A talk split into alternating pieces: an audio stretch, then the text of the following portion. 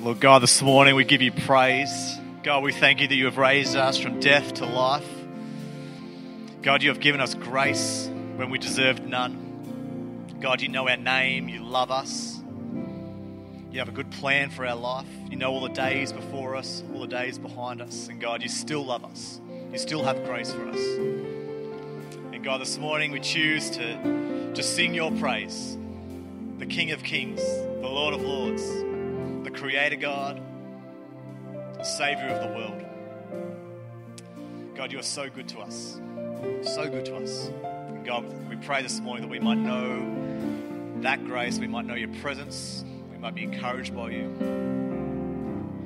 We thank you for being the, the King, the Lord, the leader of this church, this family, this house. We pray this in the powerful name of Jesus. Amen. Amen. Well, good morning, church.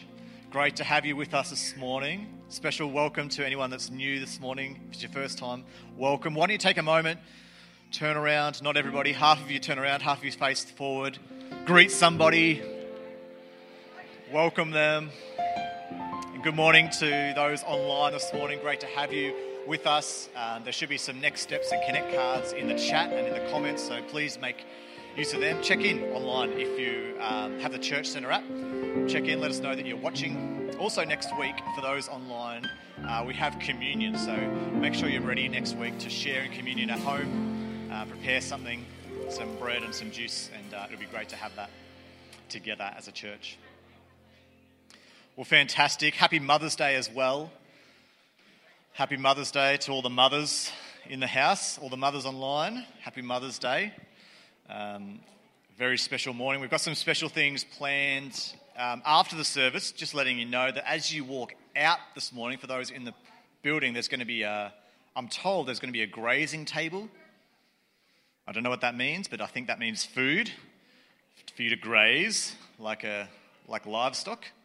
I imagine that for, for mothers, for mums, yes, mums first, and second and third, and then if there's any left over, take it home for mum.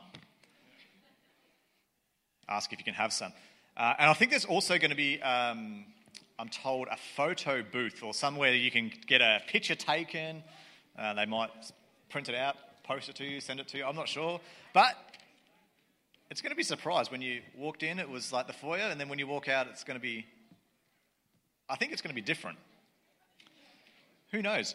Um, great to have the kids in the service all, already. We've got a, a, group of kids down the back corner there. Um, and if you are a child and you want to make uh, or colour in a Mother's Day card, you can head down that corner, grab something, take it back to your seat, or stay there and, and colour it in. Um, creche is on for the little ones, babies to kinder age. If you need to make use of creche, then it is running at the moment. You can do that. Make sure you've checked in on your Church Centre app. Let us know that you're here. Um, obviously, you need to scan the QR code as well when you walk through the doors um, for our COVID safe plan. What else have we got coming up? Worship and prayer night. This is something I'm pretty excited about. In two weeks' time, on Sunday the 23rd, we're going to have a, a prayer and worship night here on Sunday night um, at 7 o'clock. So we're doing, um, for the last couple of years, we've done Thy Kingdom Come. Um, there's some details in the newsletter um, on about Thy Kingdom Come. Uh, but it's a 10 day or 11 day prayer movement around um, between Pentecost and Ascension. Uh, and so you can get involved in Thy Kingdom Come. There's some good resources um, online for you to check out. Uh, and then on the 23rd of May is when it finishes. And so we're going to do a celebration of prayer and worship. Um, but also for anyone that wants to join in. If you're not involved in Thy Kingdom Come and you want to come just for a prayer and worship night, um, we're going to do that. We're inviting other churches from Sale to join us on that night as well. So put it in your diary, um, check out the details on the Church Centre app or on the website, and come along for that 23rd of May worship and prayer night. It's going to be good. Fantastic. I think that's it. Have I missed anything, team? Nah. Good? Good? Are you good? Um, what are we going to do now? We're going to pray. I, I don't normally do this job, so you can probably tell. Forget what I'm supposed to do. I'm going to start preaching in a moment. But no, we've got um, our kids and families pastor preaching this morning. Steve's going to be preaching in a moment, and we've got a little video we're going to show in a moment. But before we do that, um, I really want to just take a moment to pray. Uh, and I wanted this morning just to focus our prayer around uh, those that we know that aren't saved. You know, we believe that um, prayer causes things to happen that wouldn't happen if we didn't otherwise pray. Uh, we believe the impossible. And I know there's people in my life, and I'm sure there's people in your life that you know that don't know Jesus yet. And you might think to yourself, well, they'll probably never know Jesus. They'll probably never become a Christian because they're just that type of person. Um, and I really believe that as we pray and as we seek God, that prayer changes things. Prayer changes a, a heart of someone who's far from Jesus, who's rejecting him, to turn towards him and soften their heart towards him. So, just as we pray this morning, I want you to maybe just close your eyes in this moment and just think of those people in your life that you feel that you are called to, to reach out to, to witness to, to bring into a relationship with Jesus. And let's lift them up this morning together. Let's really believe that God might do something in their hearts, even this morning as we're praying. So, God, we thank you for this church and we thank you for this moment. God, we thank you that we can pray to you and you hear our prayers and you act when we pray. And God, we know that your love for people is greater than our love for people. We know that the people that we're thinking of right now that don't yet know you, but we love so dearly, God, you love even more. You love so much that you gave your son for them. And God, we lift them up to you right now. We ask that the Holy Spirit might come into their life in a in a life changing way, that you might soften their heart to the gospel. You might use us. You might um, fill us with your boldness and your courage to, to speak the right words, to speak the gospel to them when the opportunity arises. And God, we pray for opportunities even this week to do that opportunities to share about Jesus. And God, we pray that we might see um, more people come to know you this year than we've ever seen before. And God, not so that our church can be great, but so that people can come into a, a life changing relationship with you. That they might know you as their Lord and Savior.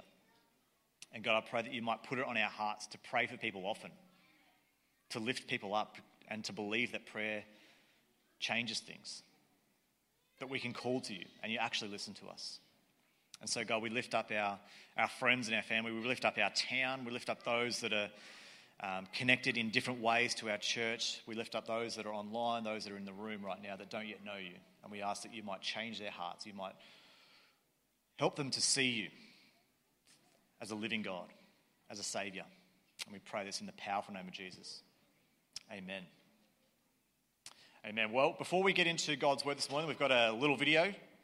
So cast your eyes to the screens.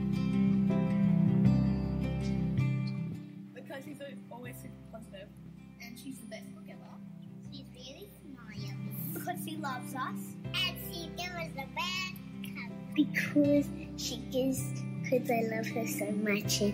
And uh, she gives me a love, cuddle, and kisses. And I really like Max and I. Because she's lovely. Because she takes care of us. Because she helps us. Because she haggles me. And she gives me chocolate. And I was born from her. She played with me. Because she has good cuddles. Mm-hmm. I love my mom because she drives me to footy and church and she um, is a great cook and she gives me education at, at school.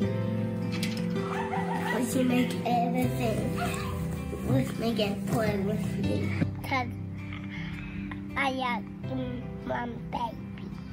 I like her favorite in in um um Halloween. I love my mum because she takes care of me and she plays with me too. I love my mum because she cooks for me and she um she takes me to school. I love my mum because she's such a great cook and she lets eat chocolate and plays PlayStation. Happy Mother's Day! I really like saying congratulations for Mother's Day. Happy Mother's Day! Love you, Mom! Love you, Mom! Love you,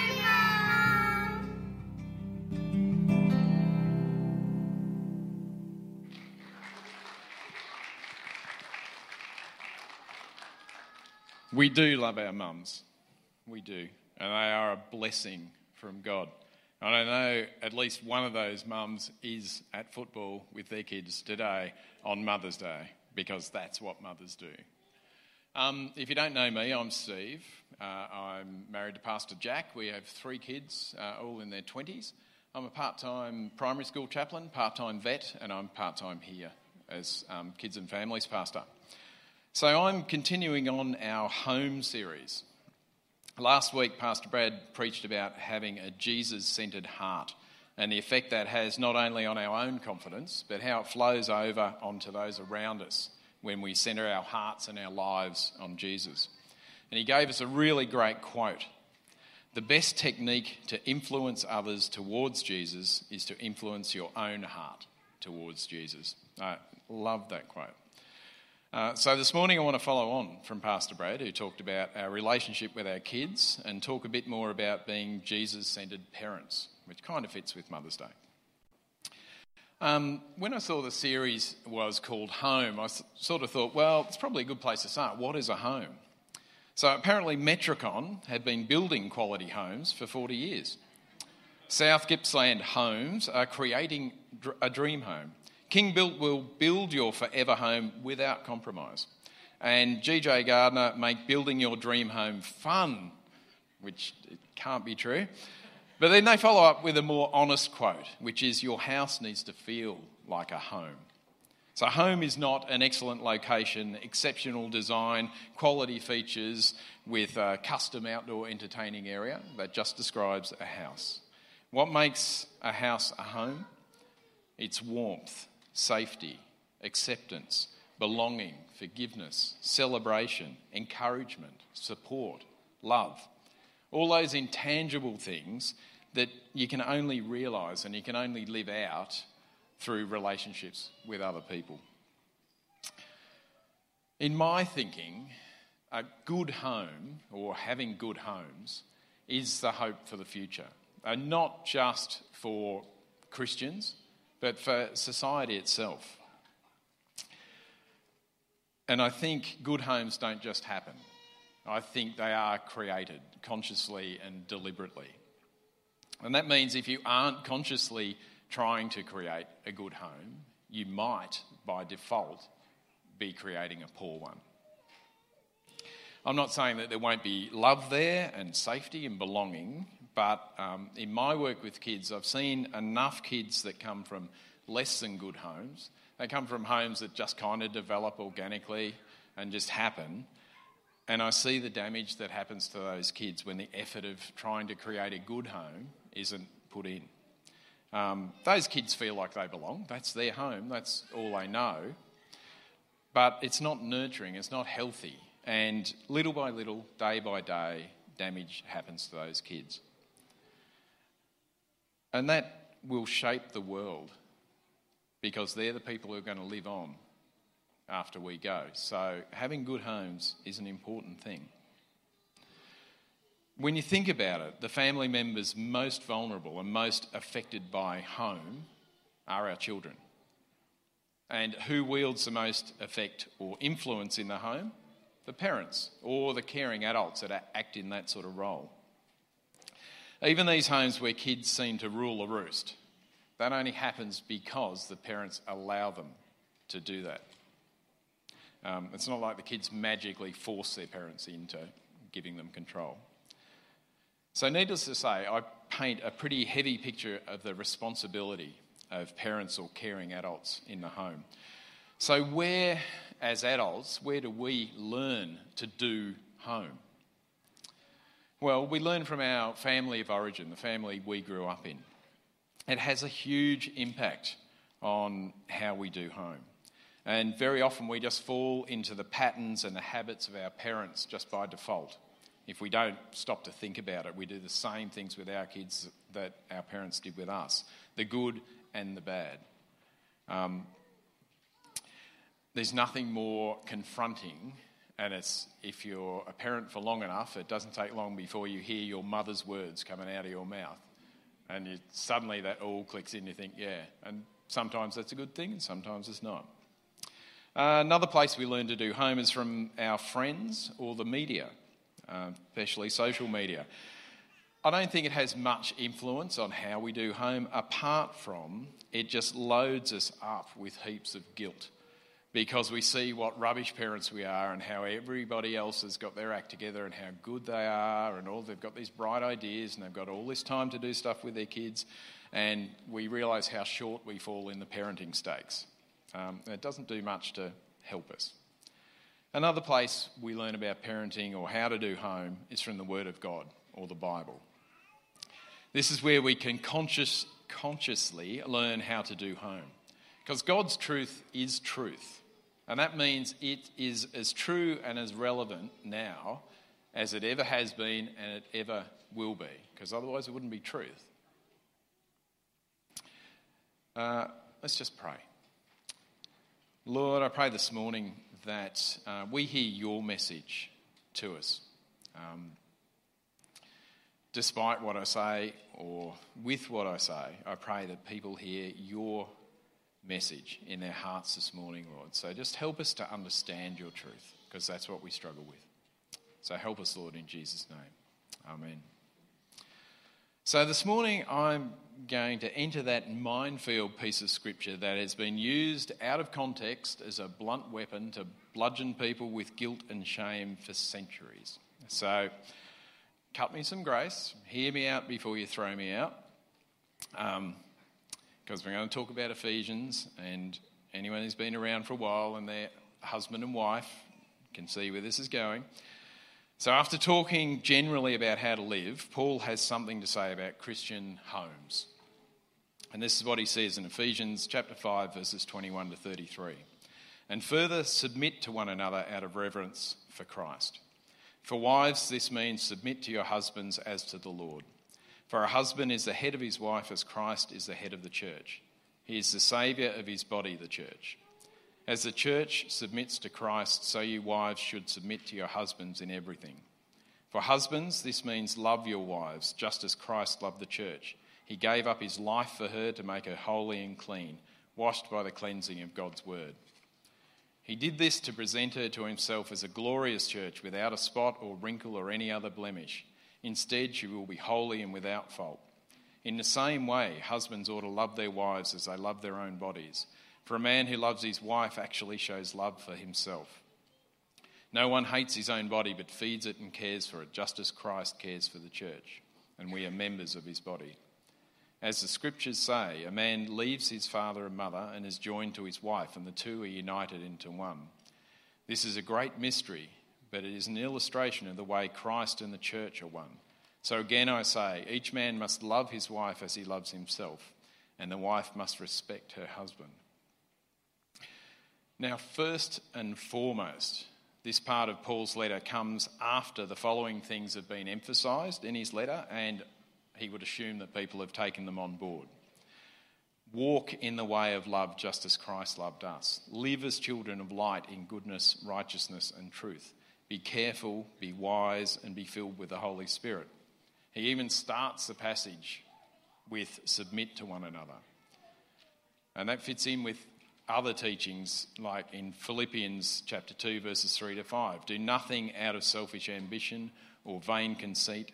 Rather, in humility, value others above yourselves, not looking to your own interest, but each of you to the interests of others. In your relationships with one another, one another have the same mindset as Christ Jesus. And in Colossians, where Paul also talks about Christians' homes, he talks about husbands and wives, very similar to the Ephesians passage.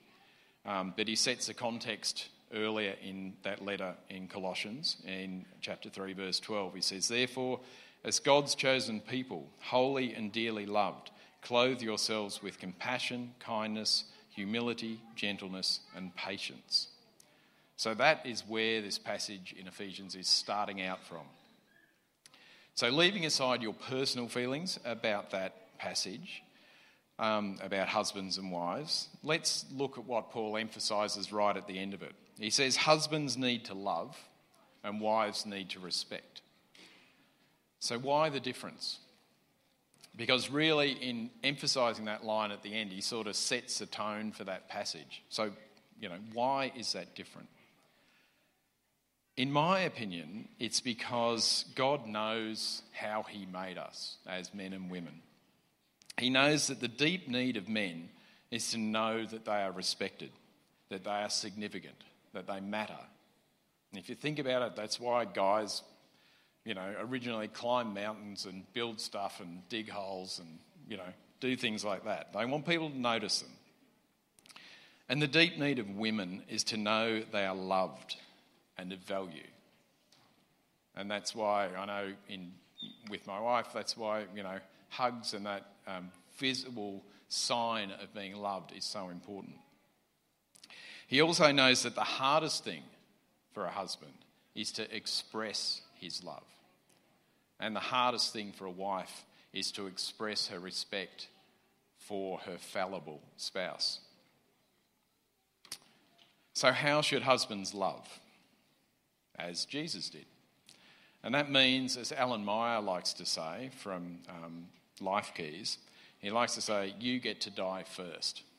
So you should give your life in defence, protection, and service to your wife. You should be a healer, a foot washer, and as Jesus did, lead in sacrificial service to love and cherish your bride as Christ did us, his church. How should wives respect? Or in some translations, submit. And this is where the whole minefield thing is. In the original Greek, that word submit gives the meaning or the context of being covertly or quietly or in an orderly way putting yourself under someone's leadership or allowing them to lead. And I thought about that, and for me, the examples that sprang to mind are if you have a king or a ruler, he will have very close advisors who he doesn't make a decision without consulting. Or in more contemporary terms, you'll have like the Prime Minister, who we know doesn't wield all the power, but he has his close cabinet who he consults with and gets a consensus from before he does things. Or even more than that, there's the grey men, the, the unknown politician middlemen who just float in the background, who hold all this power because they've got his ear and they're advising him. But we see as the leader the Prime Minister. So, for my reading of that passage, um, for wives respecting their husbands, it's saying, don't wrangle for power. Allow him to lead, but help him to lead, because God knows he will need that help. Be a close, trusted advisor to help him live up to his responsibility in his family. Because if this is the way God has set things out for families, that means your husband will be held fully accountable for his family before God. And I don't know about the rest of the guys in the room who are husbands, but I find that a really sobering thought that I will be held responsible for my family before God. And notice in that passage, no one is lesser in that relationship when it's taken in the full context of the passage. Paul goes on to talk about this mysterious union of Christ and church and husband and wife both becoming one. Loving as you love yourself, because that's how close you are now. You should be united as one, not two very close together, but one. Just like Jesus and the church are intimately connected, so husband and wife are. So to harm one is to harm yourself. And I know over the years, and I've heard lots of Christian debate about this, and I know in some um, religious communities, it's a really hot topic about, you know, wives submitting to husbands and things like that. And we get very sensitive about it. And it can be very polarising because I think for years it's a text that's been really abused in Christian circles. But I like to think of it as um, the example of like a couple who are ballroom dancing. They both agree on what they're going to do. Uh, they're both um, working together to get where they're going. But one has to lead, or else it doesn't work. But when we look at them, we just see a single unit in harmony. And even if you think about it, think about the Trinity itself. Jesus submits to the Father who leads. You know, he gives us that example. Um, but we know that Jesus is equal with God because uh, he's God himself. And we know that Father, Jesus, and Holy Spirit are one, a single entity working in harmony. If we can try and live in that reality, um, what Paul has advised should become a place of health and safety, not a place of somebody dominating and abusing. For me personally, one thing that really um, throws me is when husbands and wives run each other down when they're with others. Now, we all have little jokes, and we have little jokes particularly with our close friends. Um, but I'm talking about uh, the typical thing for me is if you go to a barbecue and all the blokes are standing around the barbecue, and that's when the, the comments will start in a joking sort of way. And the same um, when women are together, I've heard the same sort of things. And it makes me shudder to hear a husband joke disparagingly about his wife, or to get a laugh, uh, or, or a wife to get a laugh at her husband's expense, when they're the very people who should be ready to defend the honour and dignity of the other one before everybody else. I mean, we all like a laugh, and we've all done this, um, but we need to not do it. We really do. Be your spouse's defender Remember, they are you because you are one. Respecting yourself means respecting and honouring and loving them. And more than this, your children are watching and learning how to treat others, including the others that might become their future spouse. So, this relationship of husband and wife is the very core of the family.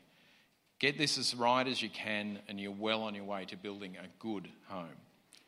You have to treasure this relationship. You have to defend it, and you've got to work like crazy to build it. And of course, being so important, this is where the enemy will continue to attack you time and time again. It takes hard work, and it takes both of you to do the work. I know with Jackie and I, uh, I think we have a, a great relationship, but it's come at the cost of a lot of tears and a lot of work over the years. And we still have to work at it day by day, week by week. But it is really worth it. So, this relationship of submission, respect, mutual sacrificial love playing out in our homes, this is what our kids are immersed in. And that's where they'll learn what those sort of abstract things like respect and love mean and what they should look like. We can tell them Bible stories till they can quote them in their sleep, but the reality is what they see every day. Um, their reality is what they see between mum and dad. That's where they'll get their idea of what the truth is from. So that's great if there is a mum and a dad at home, but what about single parents?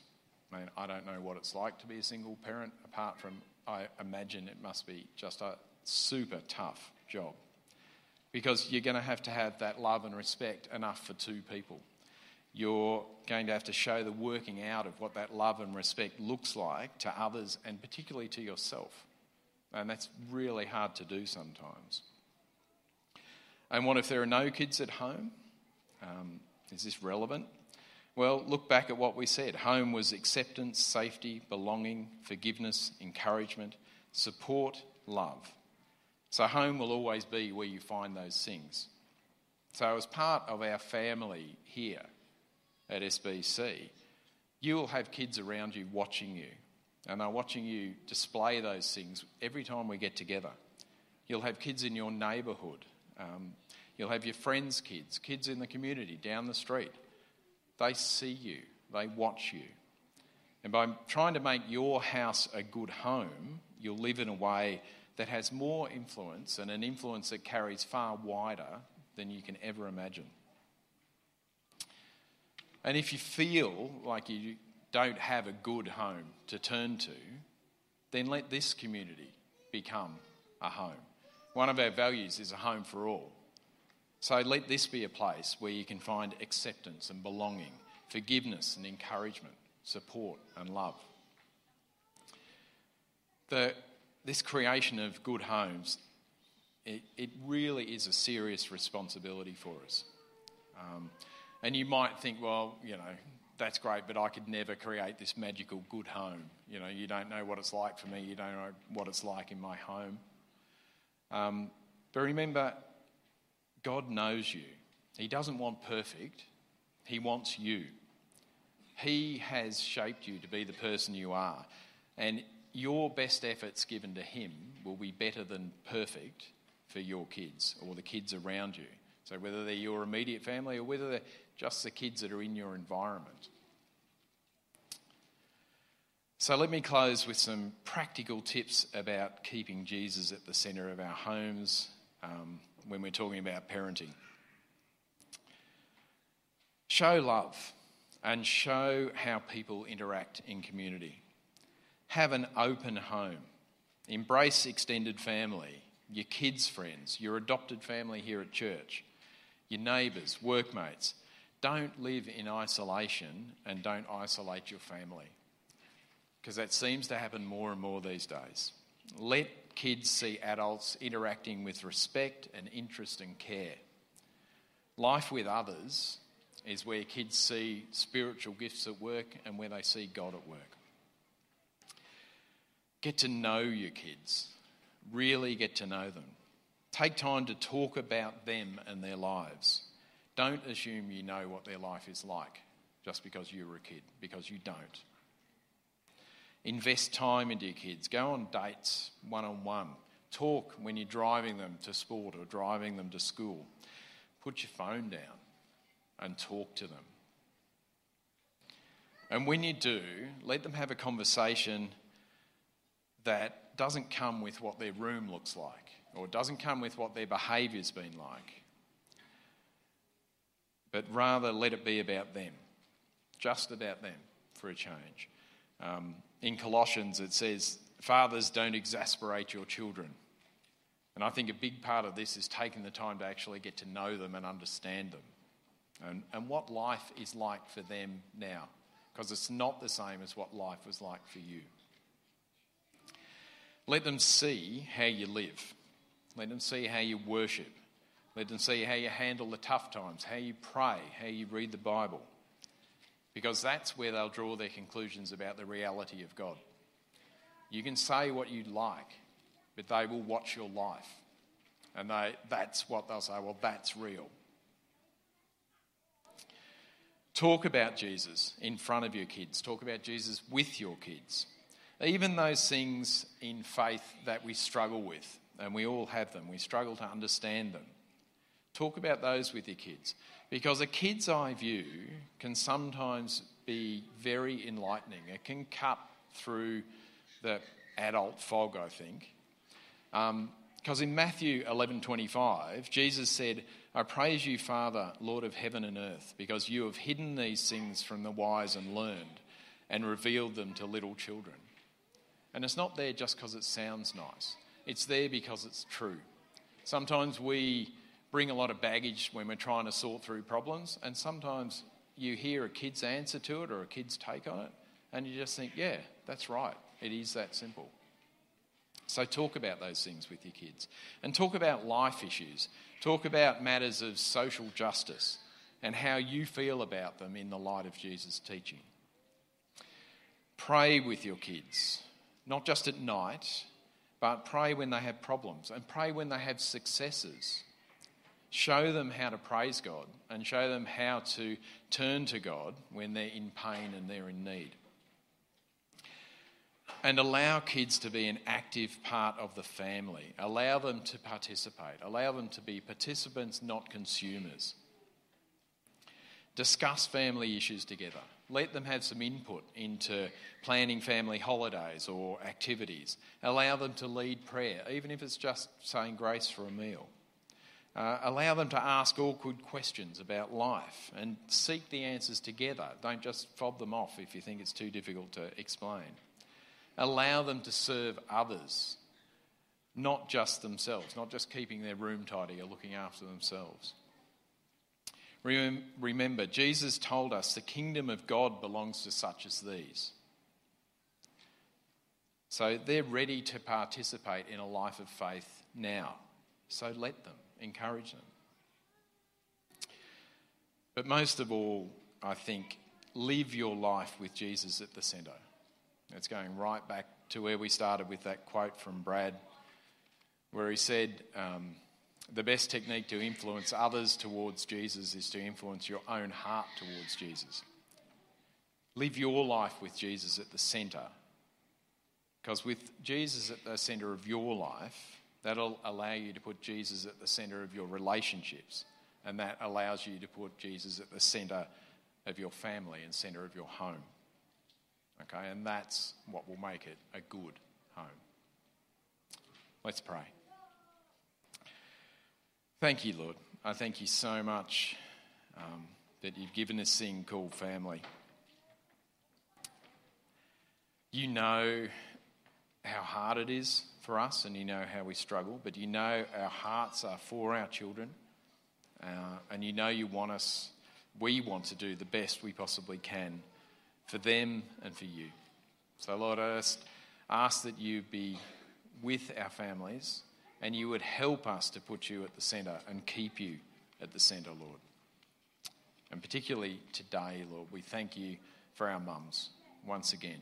Uh, we thank you for their hearts and we thank you for just their love, their sacrificial love for their children. So, Lord, we thank you today in Jesus' name. Amen.